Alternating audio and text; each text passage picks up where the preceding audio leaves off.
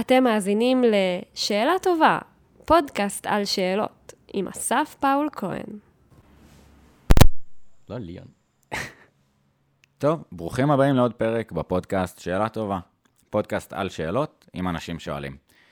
בעצם מסע די ארוך להבין את אחת ההתנהגויות האנושיות הכי מעניינות, יכולת לשאול שאלות. נשמע לנו אולי מובן מאליו, כל אחד שואל שאלות, זה משהו שאנחנו יודעים, אבל אם חושבים על זה, זה יחסית חדש באבולוציה ובכדור הארץ שלנו, שיש בעלי חיים ששואלים שאלות. ובפודקאסט הזה אנחנו כל פעם נפגשים עם מישהו או מישהי שחלק מהעבודה שלהם קשורים בשאלת שאלות, שצברו איזושהי התמחות בוורטיקל מסוים, בדיסציפלינה מסוימת, להבין מה הופך שאלה לשאלה טובה, מה זה בכלל שאלה, וקצת על הדרך של האנשים שהובילו אותם לשאול שאלות. אז אני מאוד מתרגש להציג את האורח שלנו להפעם, אבל לפני כן, אני מבקש ממך כרגלנו לבחור מספר בין 1 ל-85. וואו, וואו, וואו, איזה פתיחה, רגע, זה לא מוקלט, אני חשבתי שכל פעם זה מוקלט, הפתיחה הזאת. כל פעם חדש. מטורף. מאלתר. יאללה, מספר. מספר 7. 7. נראה לי שכבר נבחר פה 7, אולי אני אלך על משהו שלא נבחר. 49. 40 מהם נבחרו. 49. האם יש ספר שהותיר בך חותם, או ספר אהוב במיוחד? וואו, האמת היא שעכשיו אני לא כל כך קורא ספרים, אני קורא רק ספרי ילדים, בגלל הילדים שלי. אז בעצם כל מה שאני מכיר עכשיו זה ספרי ילדים, וזה מה שסובב אותי. ולאחרונה התחלתי להשתעמם מהספרי ילדים, אז התחלתי להקריא גם ליאל, ליאל שלי בין 2.5, את הנסיך הקטן. מדהים. ונזכרתי איזה ספר מדהים זה.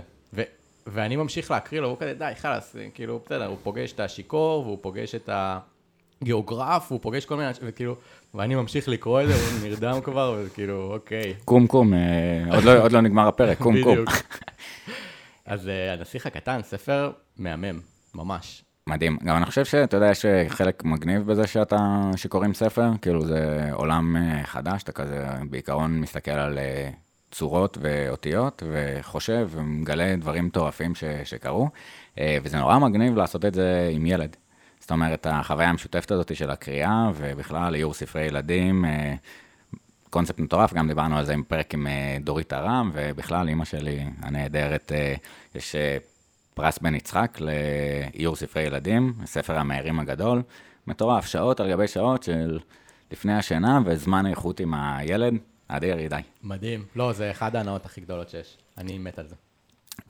אני חושב שכאילו יש הרבה ספרים שלאורך החיים קראתי ואהבתי, המורה היה אחד מהם, אבל מה שעלה לי עכשיו, יש כמה ספרי פילוסופיה שסופר אהבתי, דווקא איזוטריים, אז גם המאמר על המתודה של דקארט. וואי, אתה יודע שיש לך ספר שלא החזרתי לך, לקחתי לך ספר של הבן של שולמית אלוני.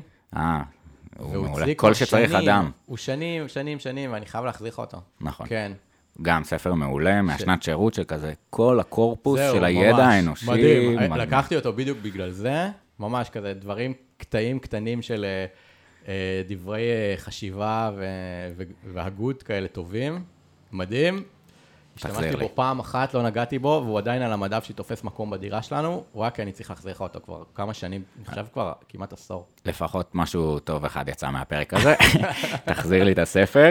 אדיר, אז אני חושב שכאילו באמת המאמר על המתודה, קצת דיברנו על זה בפרק עם מירן דורפמן, מטורף, אבל ברקלי, ברקלי חשמן אירי, מגניב, ובעצם הוא כתב על אידיאליזם, על זה שאין חומר, יש מטריאליזם, הכל העולם אטומים, גוף ונפש, דואליזם, והוא אמר לא, הכל נפש. אתה אומר לא, אתה טועה, כאילו. ואז בספרון נורא נורא דק, קטן, הוא כזה, ואתה אומר, נכון, אין חומר. נורא מגניב, אחלה. אני מת על ה-name dropping, כמה name dropping, זה מדהים. name dropping לפרקים הקודמים, הפניות. כי בסוף ההבנה, כאילו זה קונסטרקט נורא מסובך באיזשהו מקום, ואנשים חכמים שדיברו עליו, וכן, אותי זה כל פעם שהולך למקומות אחרים. אוקיי, אז אני אבחר גם. רגע, אני יכול אני לבחור לך מספר? כן. 7. אם היה לך חודש פנוי ללמוד בו משהו חדש, מה זה היה? אז באמת בחלק מהפעמים אמרתי, וואלה, לשאול שאלות, והייתי קורא, אז ההבנה שזה lifelong learning, ואם היה לחודש, אז אני חושב שקצת הייתי צולל קוונטים יותר, כאילו... באמת? כן, אתה מבין סופר. פיזיקה, אבל עשית 5 יחידות בפיזיקה, אתה יש לך הבנה כלשהי? לא, אבל מה שמגניב שבפיזיקה קוונטית, הלוגיקה הפיזיקלית הרגילה משתנה קצת. כאילו התחלתי מניסוי 2 חריצים, ואתה כזה, אוקיי, שרדינגר וכאלה. אוקיי, רצית שיהיה בדיחות, אז אני משלב בדיחה, ואז מתחיל. כן, זה היה בדיחה. אז אשתו של שרדינגר הולכת לווטרינר, והווטרינר אומר לה, גברת שרדינגר, יש לי חדשות רעות ויש לי חדשות טובות. כי כאילו החתול גם חי וגם מת. הבנתי, וואו, כאילו לקח לי זמן להבין, אבל מדהים בעיניי. וואו, איזה פרק... הולך להיות פה. יאלק, אז... וואו, וואו, וואו. מה היית לומד? וואו, הייתי לומד שפת תכנות. כן, גם היה. שזה ידע שחסר לי תכל'ס. נכון, גדלנו אחרי. חודש שלם, שאתה רק נגיד... מספיק. בוא נודע על האמת, פיזיקה קוונטית לא הייתי מבין אחרי חודש ולא אחרי שנה, אבל אני חושב ששפת תכנות, אם הייתי יושב מהבוקר עד הערב, ולא היה לי ילדים, הייתי לומד איזה משהו כזה, אתה יודע, C++, כל החרטה הזאת. יאלק, אז... בהצלחה שלך חודש פנוי. טוב, איזה כיף. אז באמת, 85 שאלות ככה דרך להתחמם וקצת להכיר את הבן אדם מאחורי הבן אדם. זאת אומרת, אפשר לדבר עוד שנייה על כותרות ונדבר, עשית די דברים מגניבים, אבל מגניב. אז איתנו היום עורך הדין הידי נגב, מנהל מחלקת מדיניות וחקיקה בתנועה למען איכות השלטון בישראל, כותב עתירות לבג"ץ בנושאים של טוהר המידות ואיכות השלטון, ומנהל את כל המערך מדיניות וחקיקה של התנועה. בין היתר, הידי כותב הצעות חוק, פועל כדי לבלום חקיקה אנטי-דמוקרטית, ומנהל לובי מול גורמים שונים כדי לקדם נושאים שהתנועה מטפלת בהם. וואו, די טרפת, לא? כן, לא, תראו. אז בואו נשאל רגע צעד אחורה, מה זה בעצם אומר? איך היית מסביר לילד בכיתה י' או ככה בתיכון, שהוא לא מבין את כל המילים המפוצצות? מה זה בעצם הדברים שאתם עושים?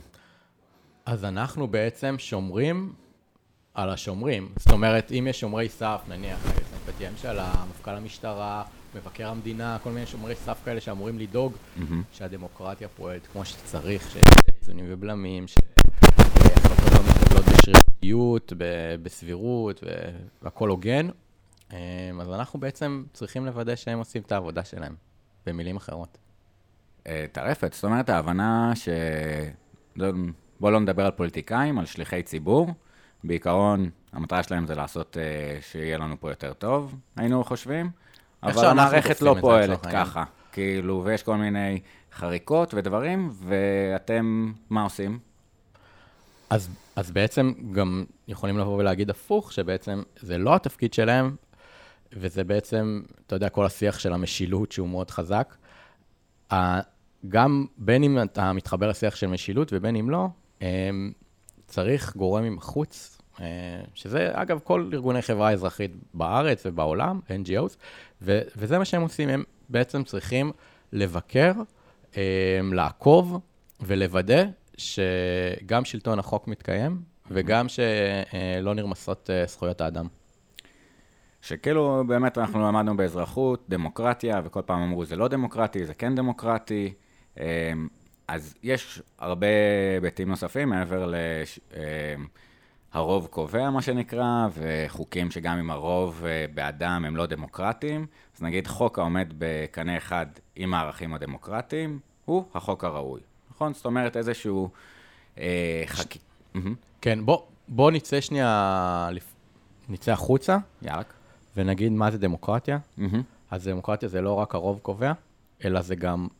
שמירה על המיעוט, מעריצות הרוב, ואם נצא עוד קצת אחורה, אז ננסה לחשוב על צורות של דמוקרטיה עוד מיוון העתיקה, זאת אומרת, תמיד היה איזונים ובלמים, ואז נחזור לאיזונים ובלמים של מונטסקיה, מהמאה ה-16, ובעצם, איך שהדמוקרטיות היום בנויות, יש 3 רשויות, והן אמורות לאזן אחת את השנייה, זאת אומרת, הרשות המחוקקת אמורה לאזן את הרשות המבצעת, והרשות השופטת אמורה לאזן בין שלושתן. ואם אנחנו מסתכלים על התפקיד של הרשות השופטת כמאזנת של הרשות המחוקקת ושל הרשות המבצעת, אנחנו מבינים שבעצם לבג"ץ, שזה הכלי לבקר את השלטון, וזה הכלי להעביר ביקורת שיפוטית, אז אנחנו מבינים שיש לו תפקיד מאוד חשוב בדמוקרטיה. שבכלל הקונספט של בג"ץ, הוא גם בית דין גבוה לצדק, פעם ככה מקור מהבריטים, נכון?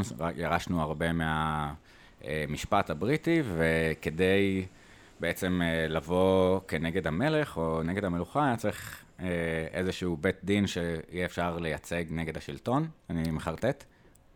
כן, בית משפט גבוה לצדק, אבל זה קונספט שקיים גם בשיטות משפט שהן לא, לצורך העניין, בריטיות, אמריקאיות וכאלה, אלא זה קונספט שקיים כבית משפט חוקתי בצרפת לצורך העניין, בכלל באירופה, במשפט הקונסטיננטלי, זה תמיד יש איזשהו בית משפט שיכול לבקר, בין אם זה בית משפט חוקתי, וזה לא אחד מהכובעים של בית משפט עליון, כמו אצלנו לצורך העניין, ובין אם זה בית משפט לזכויות אדם בהאג, או אני יודע מה, יש קונספט כזה של בית משפט שיכול לבקר מדינות, והוא קיים בכל מערכת משפט דמוקרטית.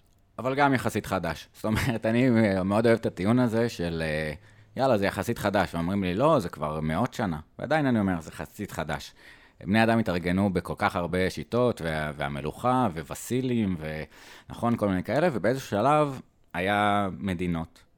אבל המקום של לבקר את המדינה עוד לא קם או קרה באיזשהו מקום, וכאילו בניית המערכת המשפט, במיוחד לא השלום והמחוזים, אתה יש לך פניות כלפי המדינה או השלטון, אז זה עובר דרך בג"ץ.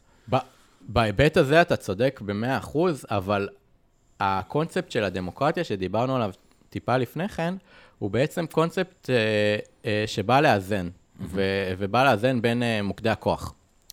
ואם אנחנו מסתכלים על יוון העתיקה או על ספרטה העתיקה, אז מוקד הכוח לא התנקז לטירן אחד. זאת אומרת, היה מוקדי כוח שפזורים, היה נניח בספרטה נקרא לזה שני טירנים, או לצורך העניין יש את הקונגרס ואת הסנאט. זאת אומרת, זה קונספט שהמטרה שלו היא לפזר את הכוח מאותו קיסר כל יכול ברומא. ואני חושב שבמדינות שהן לא מבוססות על אותם עדנים, אלא הן מבוססות על שיטות חדשות יותר, אז בית המשפט הוא אחד מגומרי הכוח שצריכים לאזן, וגם אגב אותו צריך לאזן באותה מידה. זאת אומרת, גם היום בישראל, הוועדה לבחירת שופטים יושבים בנציגים של הרשות המבצעת והרשות המחוקקת, והם מחליטים מי יהיה שופט בסוף. כן, עוזרים בנטל ההוכחה וכו סתם בדיחות על אטרקטיביות על כמה המוסד הזה היה בעייתי ותקרייף וכו, אבל לא ניתן לבמה ונמשיך לדברים יותר מעניינים. אז אוקיי, ואיך בעצם עושים את זה? זאת אומרת, ההבנה שאם יש מוקד כוח אחד, אז איך שהוא תופס את הדברים, ואם הוא חושב שזה נכון לפלוש לאוקראינה עכשיו, הוא יעשה את זה. או איזה שהן תפיסות של מה שהכוח מאפשר לבעלי הכוח, להפעיל סמכות, לשנות התנהגויות של אנשים אחרים, לפי האינטרסים שלהם, לפי תפיסת עולמם, ואולי בעצם משהו בסטארט-אפ המגניב הזה של יוון העתיקה, של דמוקרטיה, זה בוא ניתן ריבוי דעות, ובדיקה של קונספטים, זאת אומרת, אנחנו חושבים שהחוק הזה טוב, לא, אולי הוא לא טוב. בואו נעשה את הדבר הזה, הכנסת בולמת את זה כי זה פוגע באנשים מסוימים. אז השאלה שלי, קצת על שאלות, זאת אומרת, היום-יום של כתיבת בג"צים והבנה של איזה מהלכים הולכים להיות, וכתיבה נורא נורא משפטית כזאת, בעצם מה המטרה שלה? מה קורה כשאתם מגישים איזושהי שאילתה או עתירה לבג"ץ? כן, אז בעצם כל עתירה, בג"ץ זה הליך דו-שלבי, הוא מתחיל קודם כל בזה שאני צריך להוכיח שהיה פה איזושהי בעיה. אז אני מתחיל בעצם בשאלה, ממש ככה, אני נניח נלך לאחת העתירות האחרונות שכתבתי, עתירה בעצם, חברי הכנסת לא יכולים לקבל מתנה, הם לא יכולים לקבל מימון, יש את חוק מימון מפלגות ויש את חוק שירות המדינה מתנות, שבעצם נקבע כבר באיזה שהן החלטות של ועדת האתיקה הקודמות, שכדי לקבל איזה שהן מתנות, הם צריכים לקבל או אישור, או שזה צריך להיות פחות מ-200 שקל. עכשיו, איפה החריג? החריג באישור טיסות לח"כים במימון חיצוני. מה זאת אומרת? נניח, אתה ארגון כמו הסוכנות היהודית, או אתה ארגון של איזו קהילה, ואתה רוצה, איזו קהילה, לא יודע, בארצות הברית, ואתה רוצה להביא חבר כנסת שיבוא וינעם. או לצורך העניין, אתה ארגון של מנהיגות כלשהו בצרפת, ואתה רוצה להביא חבר כנסת מישראל לצד עוד חברי כנסת אחרים מפרלמנט בעולם. ובעצם אין בעיה שחבר כנסת ישתתף בזה, להפך, אפילו יש בזה הרבה דברים טובים, הוא מביא את העמדה של ישראל, הוא מביא דברים טובים לגבי המדינה שאנחנו חיים בה, יש בזה המון דברים טובים, קשר עם הקהילות, עם התפוצות, אבל בגלל שיש פה איזשהו גורם של מימון, של נסיעה בחול, ובתי מלון, ומסעדות, וכל מה שקורה מסביב, יש פה איזה משהו שהוא קצת יותר. אז אמרו, יש פה, בכנסת אני אומר, אמרו, יש פה איזשהו עניין טוב, בואו נחשוב איך אנחנו נותנים את החריג כדי לאשר את זה. אז בעצם קבעו שוועדת האתיקה של הכנסת תקבל את הבקשות ותאשר אותן פרטנית. עכשיו, מה קורה כשאין ועדת האתיקה של הכנסת, או שהיא לא הוקמה לצורך העניין? גם מטורף. איזו מדינה. אבל בינתיים אנחנו קצת לאט לאט, בכל מיני דברים קטנים אני מרגיש יותר טוב, זה שהוועדות לא פועלות, טרפת. אוקיי, אז חלק מהוועדות באמת לא פועלות, ועדת האתיקה, ועדת המדע, ועדה לענייני ביקורת המדינה, שזה אחת הוועדות הכי חשובות בכנסת, אז גם ועדת האתיקה, היא לא פועלת, זאת אומרת, חברי הכנסת מהליכוד החליטו להחרים, והיא ועדה שמחויבת להיות עם שניים מהאופוזיציה, הם פשוט לא מסכימים בכלל חברי כנסת מהאופוזיציה להתמנות לוועדה, למרות כתבי המינוי שיוציא יושב ראש הכנסת, ובעצם אין ועדת אתיקה. אבל אנחנו מגלים שטיסות מאושרות, וחברי כנסת טסים לחול וטסים המון לחול, וחופשות ממומנות, בין אם זה על ידי משרד הביטחון, בין אם זה על ידי גופים פרטיים ושונים, בתי חב"ד, כל מיני גופים כאלה ואחרים. אנחנו מגלים את זה, אנחנו פונים לכנסת, פונים קודם כל, אנחנו חייבים למצות הליכים, זאת אומרת, לפני שאנחנו מגישים עתירה לבג"ץ, אנחנו חייבים בעצם להגיד להם, חבר'ה, בואו תשנו את זה, יש פה איזשהו משהו שהוא לא חוקי, אין פה סמכות, יש פה עניינים בעייתיים. אגב, זה גם עניינים שיכולים להיות פגיעה בטוהר המידות, אני לא יודע מי אלה הגופים, אני לא יודע מי בודק אותם, ועדת האתיקה לא פועלת, והם טסים לחול בחופשות של מאות אלפי שקלים. אז אנחנו פונים לכנסת, והכנסת אומרים לנו, תשמעו, אין ועדת אתיקה, אנחנו חושבים שחברי הכנסת צריכים לטוס, לא מכילים עליהם את הדין. פונים לבג"ץ, ובעצם איך אנחנו פונים לבג"ץ, ופה אני מגיע לנקודה, סליחה שזה לקח הרבה זמן, אנחנו בעצם פונים בשאלה, מדוע חברי הכנסת לא יקבלו את אישור ועדת האתיקה לטיסות שלהם, או מדוע חברי הכנסת לא יעצרו את הטיסות שלהם, או מדוע ועדת האתיקה, או מדוע הכנסת לא תחליט שחברי הכנסת לא יכולים לטוס לחול מבלי שמוקמת ועדת האתיקה. זאת אומרת, אנחנו פונים בשאלה, זה הצו הראשון שאנחנו מבקשים, צו על תנאי. למה על תנאי? אמרנו, זה הליך דו-שלבי, בעצם אם אני, בית משפט מקבל את העמדה שלי, הוא מוציא צו ואומר, תעצרו את הטיסות, תעצרו את החופשות, וזה השלב השני שאני מבקש מבית משפט שיוציא. אבל אני מתחיל במדוע, והם צריכים להגיד לי למה לא. זאת אומרת, הם,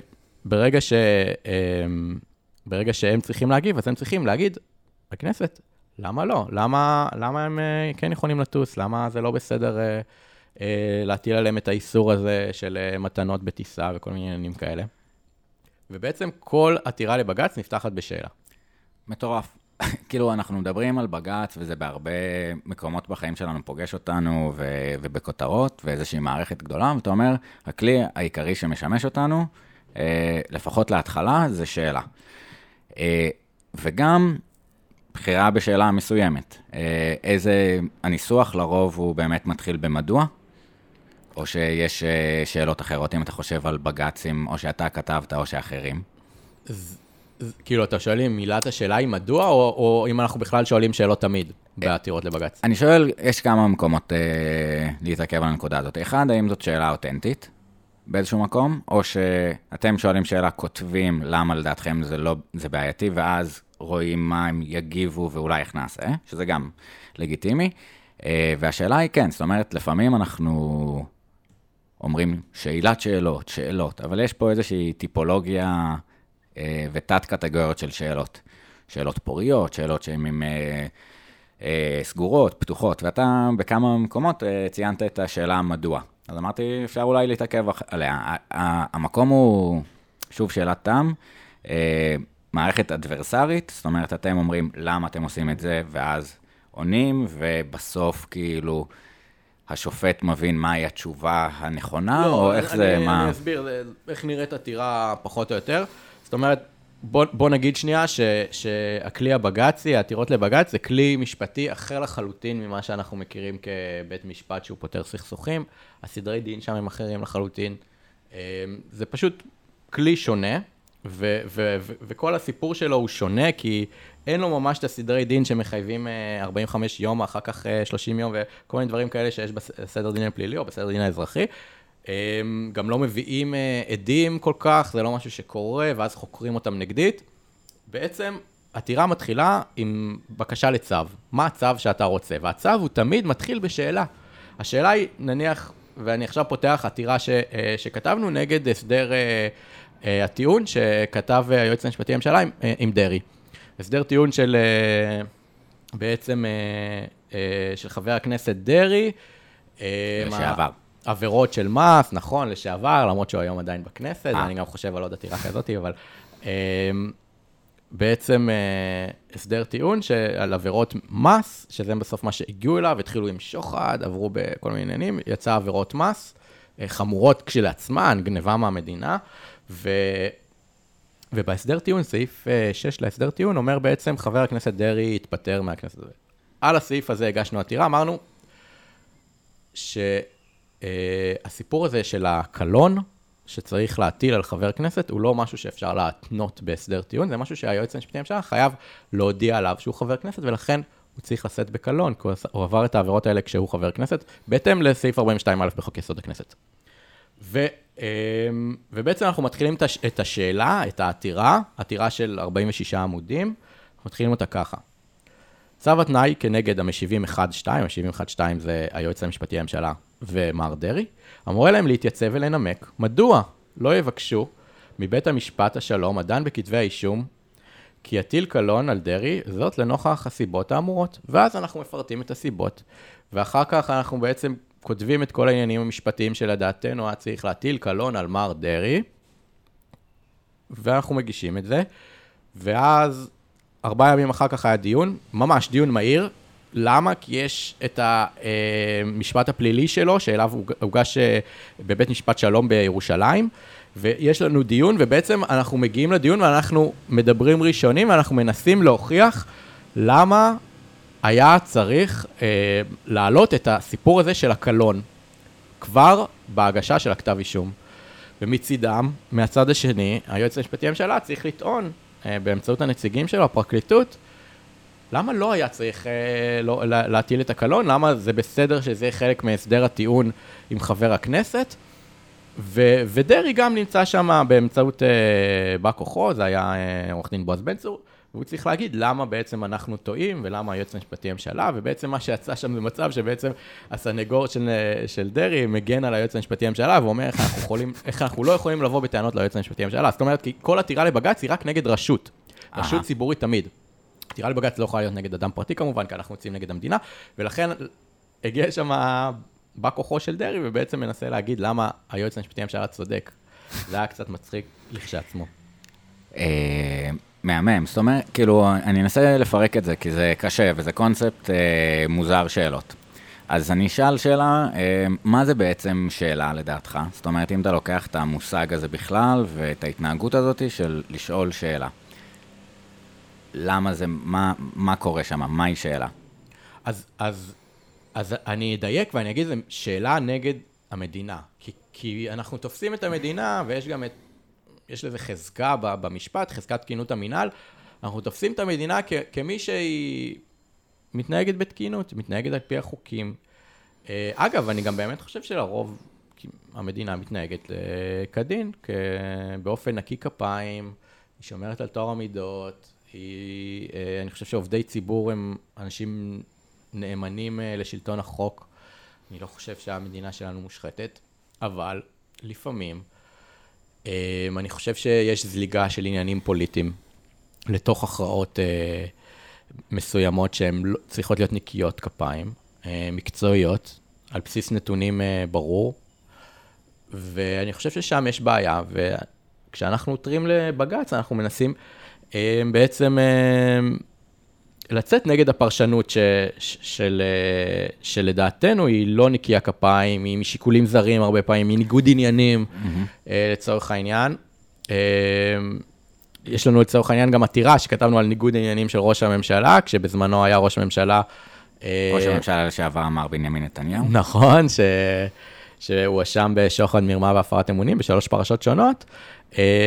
אז יש לנו גם עתירה על מדוע לא ייחתם הסדר ניגוד עניינים בין ראש הממשלה לבין עיסוקיו ומעשיו הפליליים.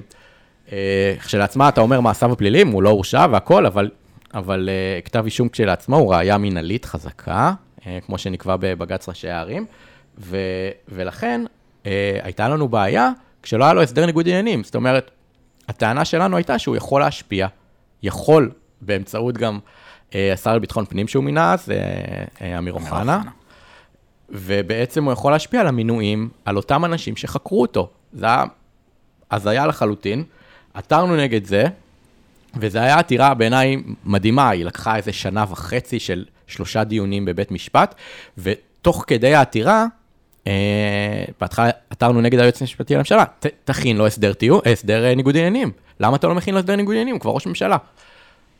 והיועץ המשפטי לממשלה ענה לנו, זה לוקח זמן, אני צריך להבין את הדברים פה ושם, הכין הסדר ניגוד עניינים, ואז מה קרה? מה קרה? ראש הממשלה לא הסכים לקבל את ההסדר ניגוד עניינים שהוא חנו. ואז הוא כפר בעצם בסמכות של היועץ המשפטי לממשלה להכין לו הסדר ניגוד עניינים. ואז באותה עתירה התהפכו היוצרות, היועץ המשפטי לממשלה הצטרף לעמדת העותרים, לעמדה שלנו, של התנועה לאיכות השלטון, ובעצם העתירה הייתה נגד ראש הממשלה, כשהיועץ המשפטי לממשלה איתנו. למה אתה לא מקבל את ההסדר טיעון?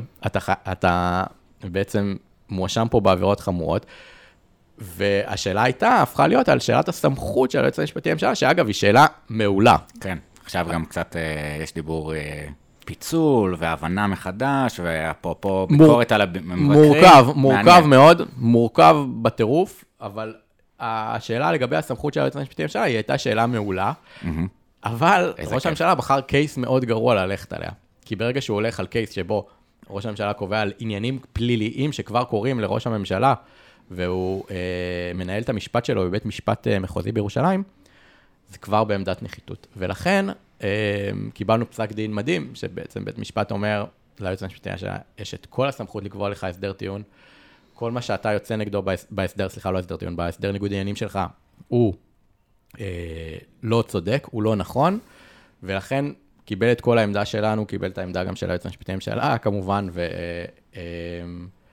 ובעצם נתניהו נאלץ להגיע לאותו הסדר טיעון על ידי בג"ץ. אז אני חוזר לשאלה של מהי שאלה, ובעצם לאורך הפרקים, אני לא יפנה עכשיו יותר מדי, אבל זו שאלה מוזרה קצת, מה זה שאלה? וההבנה היא שזה איזושהי הבנה שיש כמה אופציות אפשריות למציאות נכונה, אוקיי, זה יכול להיות איך אתה מרגיש, יכול להיות שאתה עצוב, יכול להיות שאתה שמח, בא לי לדעת איך אתה מרגיש. או מה השעה, יש הבנה שבכלל השאלה הזאת היא הגיונית, רק אם יש כמה שעות אפשריות. אגב, מה השעה היא תמיד, היא שאלה מדהימה בעיניי. כי היא תמיד נכונה איפשהו? לא. לא, כי זה פשוט השאלה הכי טובה להתחיל, סליחה, לדעתי. כי אני תמיד יש לי שעון על היד. שעון קאסיו מביך, כן. שמע, שאלה, יפה מאוד. שאלה מה מביך, מהו, אבל גילוי נאות, אני הולך עם השעון הזה כבר המון שנים. אגב, לא נתנו פה גילוי נאות לפרק. נכון. וואו. אז אוקיי, נתן את הגילוי נאות, ואז אני אתן את הקישור לשאלה. אז את עורך הדין הידי נגב אני מכיר מהצבא, שירתנו ביחד באותו צוות בצבא. צוות, מה זה צוות? צוות של הפלסוד, צוות של הסיירת האדומה. אתה אמרת? כן, סיירת צנחנים, ובעצם הידי הגיע אלינו מיחידה אחרת, מובחרת יותר, ואני יצאתי לקורס מ"כים, חזרתי. יצאת לקצונה מהירה. לא. לא יצאתי בסוף לקצונה. אבל היה לנו שבוע ביחד, החזקנו ידיים רוג'ו מנקה, נכון. מהשיחות הטובות שהיו לי, סוף סוף אמרתי, הגיע בן אדם חכם לצוות, אפשר לדבר איתו, ואז... הצוות היה מלא באנשים חכמים לפני כן. צריך להגיד את זה. אבל אפשר גם להטיל ספק אם הגיע חכם. בכל מקרה, השאלה היא, למה השאלה, מה השאלה? זה בעיניי השאלה הכי טובה להתחיל. למה? אולי אני אולד סקול, אבל בעיניי זה אחלה שאלה, כאילו, להתחיל שיחה, כאילו, מה... כן, יכול להיות. אני חושב שכאילו, אתה יודע, זה מידע שיכולת להסתכל... ככה אני הייתי מתחיל, וואי, איזה קטע. אפשר להתבונן על זה. זה, אני, כאילו, לפני שהטינדר וזה, הייתי צריך לחשוב על דרכים טובות. אז... אוקיי, נעשה שנייה נקודה, נחבר, ונתייחס גם לדייטים ולאיך מייצרים שיחה טובה. כן. אז... אתה יודע, ניסיתי לאורך השנים להבין את העשייה שלך, וזה היה מגניב לראות את זה רלוונטי בתקשורת, ולראות אותך מתראיין, ולראות שינויים שבאמת קורים במדינה, בגלל דברים שאתה עושה. עכשיו, הרבה פעמים כל מקצוע זה איזשהו עולם שאתה לא עד הסוף מבין, ובמיוחד במשפט, איזושהי תחושה שיש פיגומים והתנהלות של איך אנחנו כחברה מתנהלים, מתחום המשפט, שהוא לא תמיד... מובן לאזרח הפשוט. זאת אומרת, איזו הזדמנות מגניבה רגע להבין מהם השאלות שאתם מתעסקים בהן ואיך זה מעצב, ואני חוזר רגע למהי שאלה וזה. אנחנו אומרים שאנחנו צריכים כמה סוגי מציאויות, ואתם, הנקודת ההנחה שלך באיזשהו מקום, התנועה לאיכות השלטון וזה, שהשלטון הוא איכותי. אנחנו מתחילים מזה שהכל בסדר, ואנחנו שואלים אותם, רגע, למה אני לא בטוח שזה מה שקורה, אבל... האם המציאות היא שמשהו פה לא קורה נכון? זאת אומרת, מדוע לפי המציאות שאני רואה, נכון יהיה שחבר הכנסת אריה דרעי התפטר לפי החוקים הקודמים, מדוע זה לא קורה ככה? ואז בעצם לנסות להבין איפה המציאות קיימת. אם אין להם תשובה טובה לשאלה, אז הם צריכים לשנות את ההתנהגות. אם יש להם תשובה או שזה, אולי נשנה את השאלה. אז כאילו בעולם של לשאול את המדינה, למה לא עשית שיעורי בית? אבל זה ממש עתירה לבג"ץ, זאת אומרת, גם בעתירה, גם בהתייחסות אליהם, המדינה היא המשיבים. ממש, הם משיבים לשאלה. זה השם שלהם, המשיב. המשיב אחד, המשיב שניים, תלוי איזה רשות, תלוי נגד מי אנחנו שואלים שאלות, אבל העתירה כשלעצמה היא שאלה, והמדינה היא משיבה, היא עונה על השאלה. אז מה היו שאלות ממש טובות שככה שאלו בבג"ץ לאורך השנים? אני ככה קפץ לי אחד, נגיד, אליס מילר, אמרה, רגע, למה אני לא יכולה להיות טייסת? אליס מילר, בדיוק ככה, למה אני לא יכולה להיות טייסת?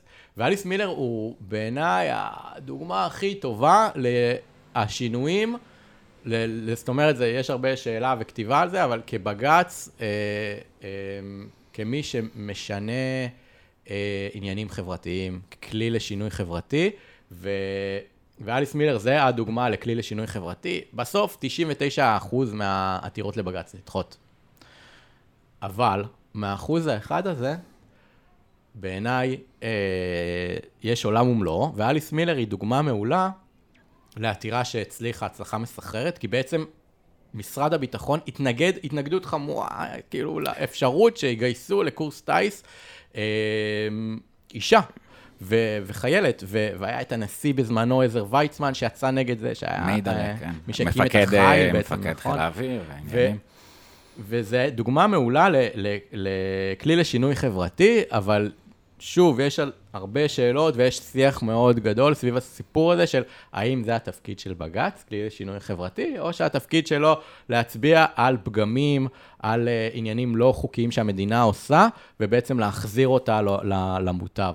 וזאת שאלה שאנחנו כל הזמן בעתירות שלנו גם סובבים סביבה, במובן של אולי אני מגזים עכשיו, אולי אני לא יכול לצורך העניין, אחת השאלות היו, עם מי שהיה יושב ראש הכנסת בזמנו, אדלשטיין, ובתקופת הקורונה, לאחר הבחירות השניות, הוא נשאר בתפקיד, זאת אומרת, היה סבב ראשון של בחירות, סבב שני, הוא נשאר בתפקיד, כממלא מקום יושב ראש הכנסת, היה רוב של מעל 61 חברי כנסת, כחול לבן וזה, עוד לפני שגנץ הלך עם נתניהו, היה רוב של חברי כנסת שאמרו, אנחנו רוצים עכשיו, לקיים בחירות לרשות הכנסת.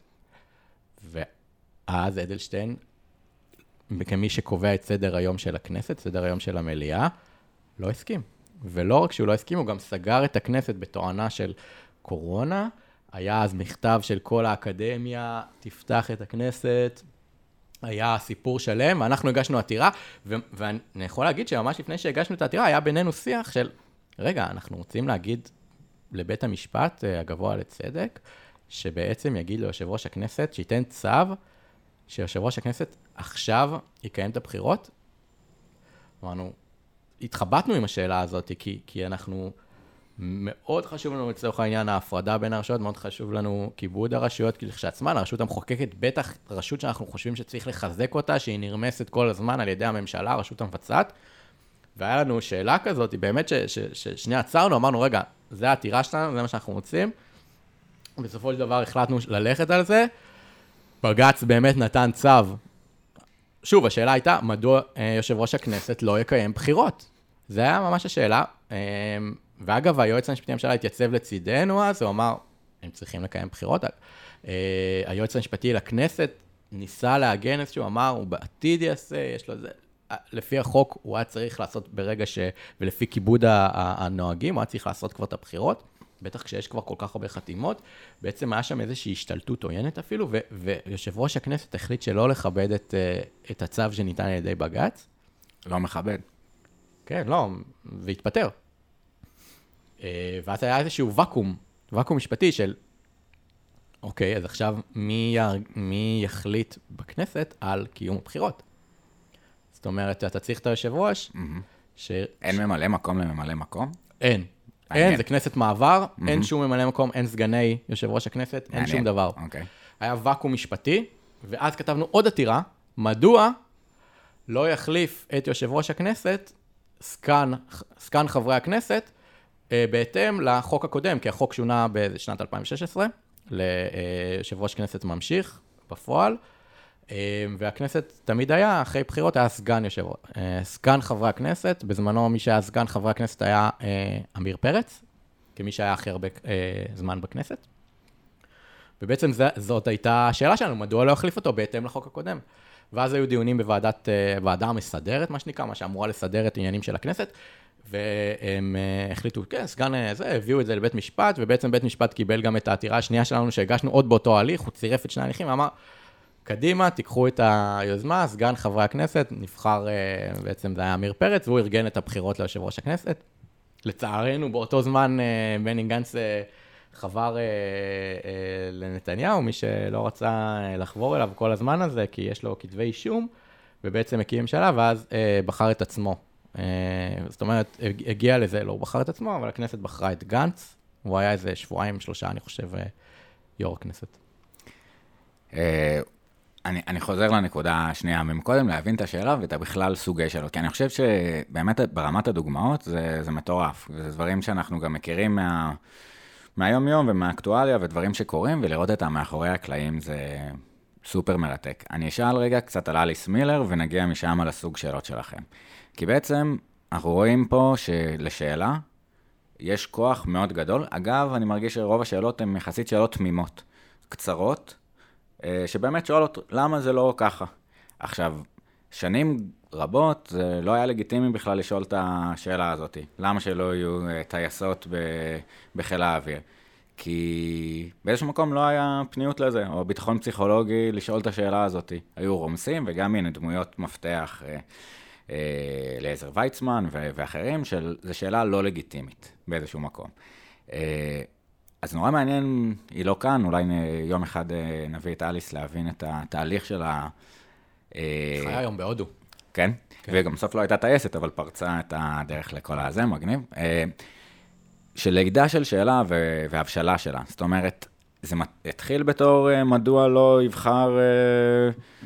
זה וזה, ואז מכניסים, יש דיונים בתוך הצוות, איך אנחנו ננסח את השאלה, איך מוצאים את השאלה הנכונה. תספר קצת על התהליך, עוד בעצם לפני הפרוצדורה, ההכנה של השאלה. כן, אז יש הרבה דיונים, גם השאלות נכתבות, אנחנו כותבים אותן תמיד בסוף של העתירה.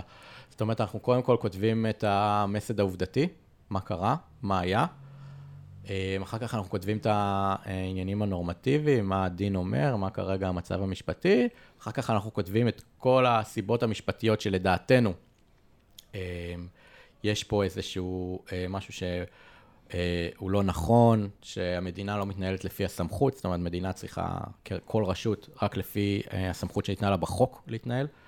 אם יש פה משהו לא סביר, לא הגיוני, הזוי, אנחנו מפרטים למה את כל הסיבות המשפטיות, ואז רק אחר כך אנחנו משווים בעצם לכתוב את השאלות, את הצווים, ויש ממש, אנחנו ממש מקפידים לנסח את זה ככה שזה יהיה תואם לטיעון המשפטי שלנו.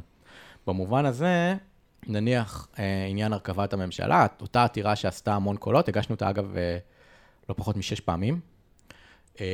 עניין הרכבת הממשלה, אני מזכיר, בחירות, עוד פעם, לרשות הממשלה, יש ראש ממשלה שהוא מואשם בשוחד.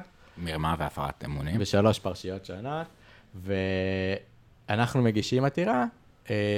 אנחנו לא מגישים עתירה בעצם נגד ההתפטרות של ראש הממשלה, כי יש הסדר לזה כבר בחוק יסוד הכנסת, חוק יסוד הממשלה, סליחה. אנחנו מגישים עתירה על מדוע הכנסת לא תטיל על חבר הכנסת שהוא מואשם בשוחד מרמה והפרת אמונים. זאת אומרת, השאלה שלנו היא מדוע לא יוטל, או מדוע לא יטיל הנשיא, או מדוע לא תטיל הכנסת את המנדט להרכבת הממשלה. זאת אומרת, אנחנו לא אומרים, הוא לא יכול להיות ראש ממשלה, אנחנו מנסחים את זה לפי הטיעון המשפטי שלנו, שאומר, נניח דרעי פנחסי, שר לא יכול להתמנות עם כתבי אישום, כי הוא לא יכול להיות אחראי על עניינים ציבוריים, כשהוא בעצמו... כן. תקדים, צבי אגמון דאז, נכון?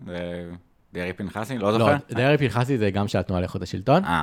אולי הוא הצד השני, לא משנה. יכול להיות שהוא מהצד של הרעים, אבל בעצם יש לנו עניין שכובד למעשה משנת 93, שדרעי...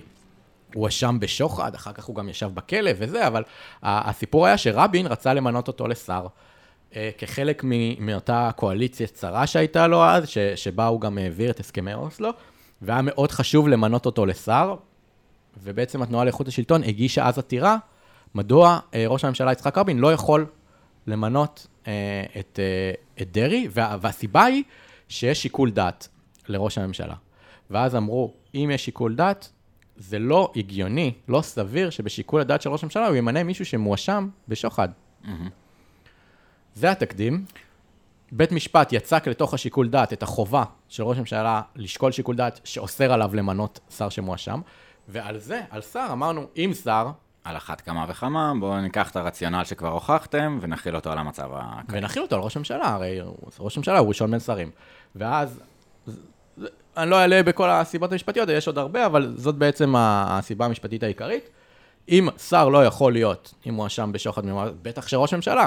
אבל לא יכולנו להגיד ראש ממשלה תתפטר, כי יש הסדר, כבר אמרנו, יש הסדר לראש ממשלה, עד פסק דין חלוט, המון זמן עד שהפסק דין נהיה חלוט, זה אחרי ערעור, בלגנים.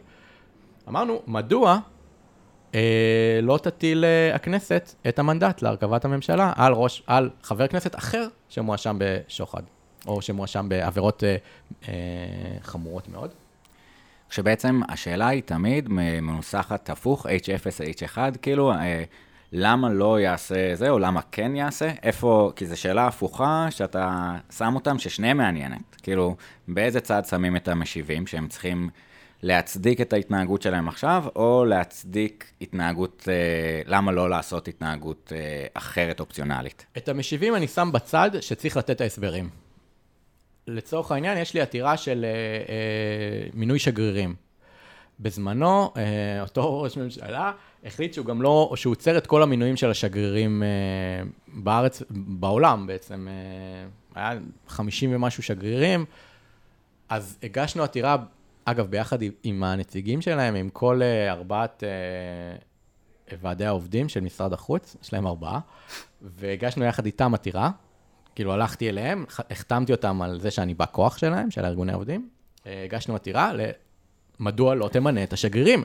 מחכים שגרירים, הם לא יודעים מה יקרה עם המשפחות שלהם שנה הבאה, כאילו אין להם מושג מה קורה, הם נבחרו כבר על ידי ועדה מקצועית כלשהו, שאמורה להגיד איזה שגרירים איפה וכמה, ואיזושהי ועדה שנמצאת בתוך משרד החוץ, ולא מינו אותם, לא הביאו את זה, הממשלה צריכה לאשר, והיא לא אישרה.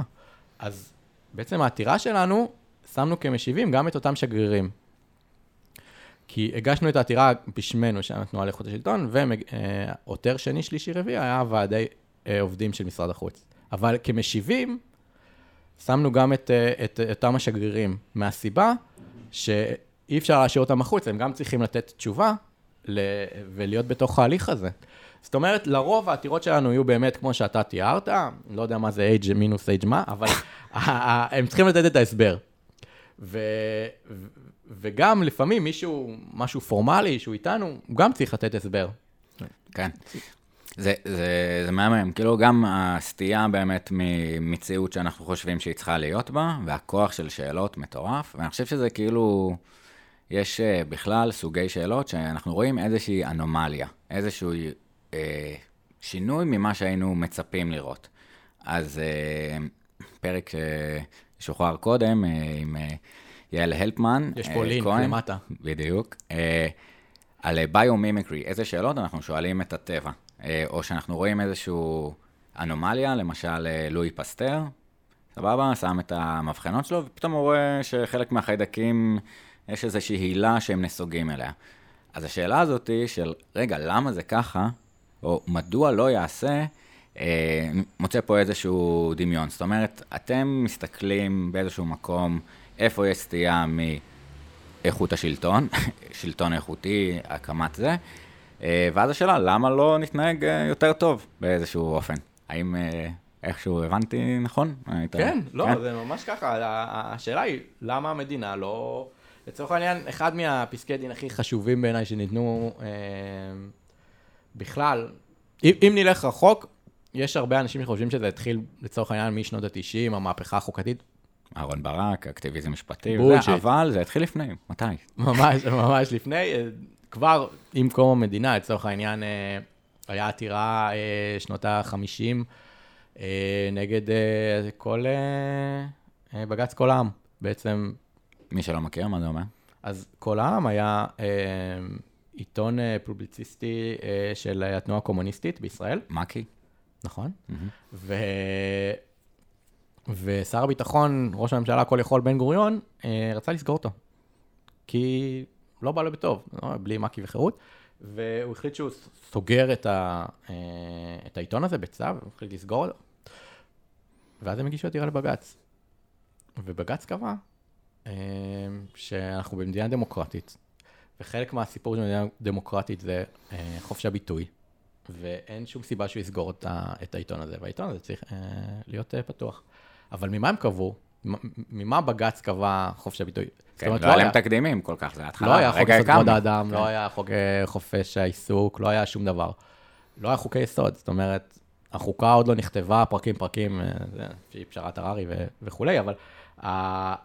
לא היה, אז הם קבעו, מגילת העצמאות, לצורך העניין, זה איזשהו, היא קבעה שאנחנו מדינה דמוקרטית, ששומרת על זכויות, ולכן, תפתחו. אתה לא יכול לסגור להם את העיתון. וזה בג"ץ קובע נגד ראש ממשלה כל יכול, נגד בן גוריון. אגב, עוד אחת הדירות שאף אחד לא מכיר, זה ישראל שיהיה בלדד, אבא של פרופסור אריה אלדד, פוטר מעצם היותו מורה. הוא היה מורה, ושר החינוך אז, ממש, שנת 50, קובע שהוא לא יכול ללמד את הנוער, הוא משחית את הנוער. זה רק אומר שהוא טוב, אם אתה שם מישהו בזה שהוא משחית את הנוער, זה כנראה בסדר. גם סוקרטס וזה, זה פשוט טיעון גרוע, אוקיי, ומה היה עם זה?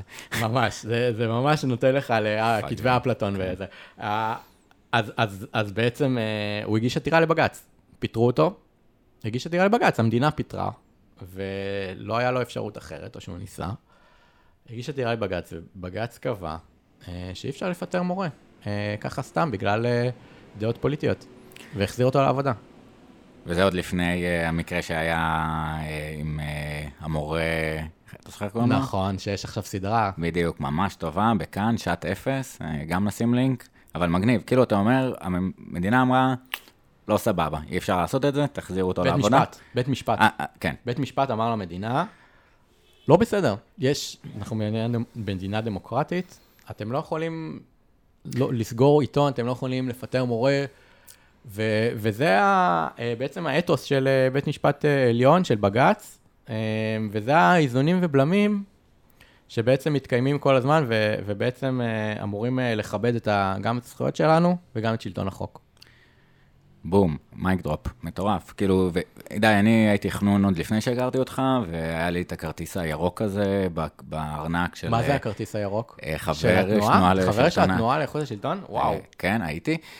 אז א', אני רוצה לשאול, אם יש לי איזו שאלה שאני רוצה להפנות למדינה, ומשהו, איזושהי עוולה או אנומליה שאני ראיתי, אני לא עורך דין, אני אחד המאזינים, איך אפשר להגיע לבג"ץ, להעלות את זה, לראות, כאילו האזרח הקטן, מה שנקרא, האזרח הקטן אני? כל אזרח יכול להגיש עתירה לבג"ץ. שוב, בעיניי צריכה להיות קצת יותר ממוסמכת, וכדאי שזה יהיה עורך דין, אבל... לצורך העניין יש הרבה עתירות שהם של אזרחים. כאילו בהגדרה לאזרח יש זכות עמידה, אם יש, זה נוגע לו, משהו כזה, אבל אני אגיד זה מסובך, כאילו אני לא יודע מה, לעשות סמינריון באוניברסיטה זה קשה, אתה בסוף עושה את זה, לכתוב בג"ץ, אני בטח לא יודע. אז אם הייתי רוצה, אפשר לפנות אליכם, לפנות לאנשים אחרים, איך זה עובד? כאילו אם עניין אותי הפרק הזה, אני רוצה אחד... לתמוך בכם, אז יש נשים אולי לינק לתרומה חודשית, איך זה עובד? מה זה בכלל כן. וואו, איזה הרמה, איזה הרמה. לא, כאילו דיברנו, אני אגיד, הרבה, בחלק מהפרקים, יש יוזמויות חברתיות, שאתה אומר, וואלה, מעניין, כאילו, ואם הייתי רוצה, ולפעמים אתה אומר, זה קשה, יש איזה כל מיני חסמים, אני לא אעשה את זה, אז דיברנו על ישראל 2050 עם אילם, ויש את היוזמה לצמצום הסכסוך. לינק פה למטה. בדיוק. ואם זה עניין אנשים, ותפס אותם, אומרים, וואלה, אני רוצה לעשות עוד קצת. אז מה אפשר לעשות? אז יש לנו מחלקה שלמה של פניות הציבור, שהיא לא רק, אני רוצה להגיש עתירה, אלא היא גם, יש פה שחיתות בעירייה. אנחנו צריכים עזרה, אנחנו צריכים שתבואו ותפנו ותראו איך אפשר לטפל בזה. כאילו, יש לנו אפשרות לכתוב פניות אנונימיות, אני עובד מדינה, רוצה להציף שחיתות, יש לנו מחלקת חושפי שחיתות. וויסלבלואוורס, מגניב. וויסלבלואוורס, ממש, שכל התפקיד שלה לייצג חושפי שחיתות במדינה, יש לנו עכשיו תיקים מטורפים של אנשים שחשפו שחיתות, ובעצם אחר כך מתנכלים אליהם, וצריך שהוציאו להם צו לשמור על בין אם זה בית הדין לעבודה, בין אם זה מבקר המדינה, שזה סמכות שלו, לשמור על העבודה שלהם, ולשמור על כל העניינים שלהם, לפני שמתנכלים להם. אז אנחנו ממש מטפלים בזה, אנחנו מקבלים פניות ציבור, יש לנו אפשרות באתר האינטרנט של התנועה לאיכות השלטון, וגם אפשר לתרום, אתה יודע, לתנועה לאיכות השלטון. בסוף אנחנו מתקיימים 30 שנה מתרומות של אזרחים, שזה, אני חושב שזה רוב התקציב שלנו בעצם תרומות, אז זה גם. אחלה, וכאילו, נשאל 30 שנה, הוקם על ידי... אליעד שרגה. אליעד שרגה, עכשיו באמת הציטוט על הג'ינג'ים זה... מה, מהארץ, מהאחרון? משהו, כן, הג'ינג'ים מהעמותה, זה אתה חצי, אבל בדיוק... אני הזקן שלי. זקן קצת ג'ינג'י. אבל הילדים שלי, זה נחשב? אני מקווה שלא. אז עידי, מעניין אותי לשאול 30 שנה, ובאמת עשייה מטורפת, אם היית צריך לבחור כמה שאלות שאתה חושב שהיו שאלות טובות שנשאלו, מה היית בוחר? שאלות שאני שאלתי את בג"ץ? או אתה או שרגע חברים. האמת היא שאחת העתירות הכי חשובות נכתבו בתחילת הדרכה של התנועה, שהיא בעצם עתירה על הסכמים קואליציוניים. היא בעצם, התנועה הוקמה בגלל התרגיל המסריח של פרס בזמנו, שהוא בעצם ניסה לקחת, בניגוד להסכם שהיה לו עם שמיר, ניסה לקחת חברי כנסת מש"ס ומהליכוד ולהקים קואליציה בלעדה, והיה התרעמות של כאילו איפה הערכים ואיפה הנוהג הבסיסי שלכם, או... היום זה נראה הזוי, כן? אבל בזמנו זה היה איזושהי סערה מטורפת, התרגיל המסריח, אגב, תרגיל מסריח, מי שכינה את זה תרגיל מסריח לימים יהיה רבין, יצחק רבין בספר שלו, פנקס שירות, והתנועה הוקמה, והעתירה הראשונה, אני חושב, הייתה מדוע לא יחשפו את ההסכמים הקואליציוניים. מדוע המפלגות לקואליציה לא יחשפו את ההסכמים הקואליציוניים. אנחנו לא יודעים מה המפלגה א' מבטיחה למפלגה ב', אני לא יודע מה בנימין נתניהו הבטיח לאורלי... להביאה בקסיס? כן, אני לא יודע מה הוא הבטיח למפלגת גשר, אני לא יודע, יכול להיות שזה משהו מושחת לחלוטין, אין לי מושג, בואו תחשפו את זה, צריך להיות שקוף. וזה לא שקוף פה עכשיו? או, אז בעקבות העתירה הזאת, בג"ץ קבע, זה צריך להיות שקוף לציבור. ומאז, בעצם כל המפלגות מחויבות לפרסם את ההסכמים הקואליציוניים שלהם, זה מתפרסם באתר האינטרנט של הכנסת, האמת היא באתר האינטרנט של ועדת הבחירות לכנסת, ועדת הבחירות המרכזית, וזה עד היום מתפרסם שם, בעקבות אותו בג"ץ, בעיניי זה אחד הדברים הכי חשובים, כי זה בעצם היה אחד הגורמים לשחיתות של סיאוב, של עניינים פוליטיים, של בוא אני אתן לך תפקיד אם אתה... לא צריך במחשכים, כאילו ברגע שזה באור, זה מנקה הרבה מהדברים. אז נשאלת השאלה, מדוע לא יפרסמו חברי הכנסת את היומן שלהם? שאלה מעולה. שוב, פה אנחנו נכנסים לאיזון... של תפקיד של חבר הכנסת, האם הוא צריך לעשות את זה מיוזמתו או לא מיוזמתו, בכל מקרה, לצורך העניין, לא הרשות המחוקקת, הרשות המבצעת, אני יכול לקבל את היומן שלהם, לצורך העניין, עשיתי את זה כמה פעמים, היה את השר פטין מולה, שהיה סגן שר במשרד ראש הממשלה, אז לאחרונה הגשתי עתירת חופש מידע, לקבל את היומן שלו, להבין מה הוא עשה במשרד ראש הממשלה, ואז הוא שלח לנו את ה... הוא לא שלח לנו, עברה השנה, הוא לא הביא, שלחתי עוד מכתבים, הגשתי עתירה, חופש מידע לבית משפט מחוזי בירושלים, למה הוא לא מגיש לי את המידע שלו? זה מנוגד לחוק. הגיש את היומן, ומה אני רואה ביומן? מה? זה יומן של Outlook הזה, קיבלתי אותו בקובץ PDF, ומה יש שם? נו. ריק לחלוטין. ריק לחלוטין. אתה רואה חודשים שלמים של ריק. אז... כנראה שזה מה שהוא עשה, אני לא יודע, אבל פרסמנו את זה, זה מצחיק. לא, סתם מעניין, ככה מתלבש על... יכול להיות שהיומן שלו בגוגל, אגב, כן, אבל... אבל בכלל הסדרה של, יש את התנועה של שקוף. אז חברי הכנסת, זאת שאלה, אם הם צריכים... נדונה עכשיו, כן, סתם אני... היא לא נדונה בבג"ץ, היא שאלה ציבורית, כי אין חוק שמחייב, או הם לא בדיוק רשות כמו... כן, או אפילו... הם גם מוחרגים מחוק חופש המידע, הם ידעו להחריג את עצמם יפה מאוד, אז... אז זאת שאלה, אין להם חובה חוקית, אבל יש להם חובה ציבורית. מגניב. כאילו יש, נשים קצת אולי את העבודה של שקוף שהם עושים בעניין הזה. עבודה מעולה. ממש מעניין, לינור דויטש ואיך קוראים? לא, לינור דויטש זה היא בלובי 99, הם עושים לה עבודה מאוד טובה. תומר. נכון, תומר אביטל ושקוף ועוד כמה, נעמי, והיא העורכת של שקוף, ויש שם את עידן בנימין, עוד כתב. הם עושים עבודה ממש, ממש טובה. אז ידי, אני אשאל, הפודקאסט הזה נקרא שאלה טובה. דיברנו הרבה על שאלות ועל מסגור שונה של שאלות. לשאול מדוע לא, מה לדעתך הופך שאלה לשאלה טובה? שאלה טובה. מה הופך שאלה לשאלה טובה? אני חושב שתשובה מורכבת. הופכת שאלה לשאלה טובה. זאת אומרת, תשובה שהיא לא קלה, שצריך לחשוב עליה, שצריך להבין אותה, תשובה שהיא לא בהכרח, כאילו כן או לא, תשובה שהיא מורכבת, שיש לה כמה פנים, אני חושב שהתשובה המורכבת הופכת את השאלה לשאלה טובה. אז בעצם אולי שאלה שמאפשרת, תשובה מורכבת, שמאפשרת לצד השני להציג מעבר לכן ולא, ולהציג תמונה מורכבת של מהי המציאות. כפי שאתה שואל אותה? כן. זה היה נגיד תשובה לא טובה. אני נראה אבל בכן. אז אולי שאלה לא, אתה יודע. כן, לא, אני גם חושב, אתה יודע, בסוף זה שאלות שהן גם בקונטקסט מסוים. ולנסות להוציא קווים מנחים לשאלות באופן כללי, בהגדרה הזאת יש איזשהו פגם בתוך השאלה, מהי שאלה טובה, בעצם מהו הטוב, מה אתה רוצה להשיג ולשם מה, אבל... אנחנו חוזרים תמיד לפילוסופיה היוונית של מהו הטוב. פילוסופיה קדומה, כאילו. כי, כן, כי אומרים שכל הפילוסופיה זה הערות שוליים לאפלטון. וכן, כאילו סוקרטס זה מה שהוא עשה, הסתובב ואמר, תגיד, מה זה הטוב? מה אתה חושב? והלך לסופרים, והלך לפוליטיקאים, והלך לאומנים, וניסה להבין למי יש את האמת של להבין את הדבר הזה. אני חושב שאולי פרדיקט זה דו-מקומי, זאת אומרת, טוב למשהו. כמו שדיברנו, לפעמים אומרים, וואי, הוא נורא ערכי. הוא מאוד, זה משהו מאוד משמעותי. אז אני קצת אומר, אין לזה משמעות, להגיד משמעותי או ערכי.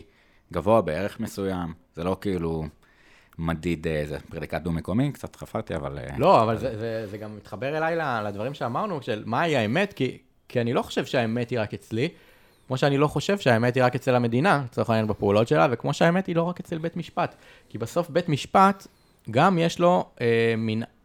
כאילו, אנחנו רוצים לחשוב שיש לו אפשרות להחליט ולקבל את ההחלטות הכי רחוקות לכת על המדינה, אבל לא, כאילו, בית משפט בסוף... הכוח שלו הוא מאוד מאוד מצומצם, הוא מאוד מאוד בתוך התחומים המאוד מצומצמים של מה יכול להיות לגיטימי ומה לא, ומה הוא לא יכול כבר להגיד למדינה לעשות, ומה כן ומה לא, ודווקא בית משפט, התחום שלו בעיניי הוא הכי מצומצם לפסיקות קודמות, והכי מצומצם לכמה שפחות להתערב, ולצערי זה חלק מהמחלוקת של... איפה האמת, אבל האמת היא, כמו שאתה אומר, לא נמצאת כנראה אצל אף אחד. אבל לפעמים פה ולפעמים שם. כן, וההבנה שהיכולת שלנו לצרף הרבה נקודות מבט שונות, ובמיוחד במערכת שהיא מוכוונת לזה, אולי עוזר לנו לגלות את האמת. זאת אומרת, כל הפרויקט של פופר והמהפכת הנאורות והמדע, זה בעצם זה. זאת אומרת, אנחנו... אומרים שיש א', אמת נכונה לשעתה, זאת אומרת, כל השערה או משהו שהוכחנו עד שיוכיחו אחרת, אפרופו... אתה יודע מי אמר, אבל בפוליטיקה אמת נכונה לשעתה. כן, גנץ, וזה היה מטומטם, כאילו באותו זה, אבל זה משפט מאוד מאוד חכם, כי ההבנה היא שקונסטרקטי, או בכלל מושגים, הם מקבלים את המשמעות שלהם מהקונטקסט, ואם הקונטקסט משתנה, אז יכול להיות שגם ההתייחסות משתנה, ואני...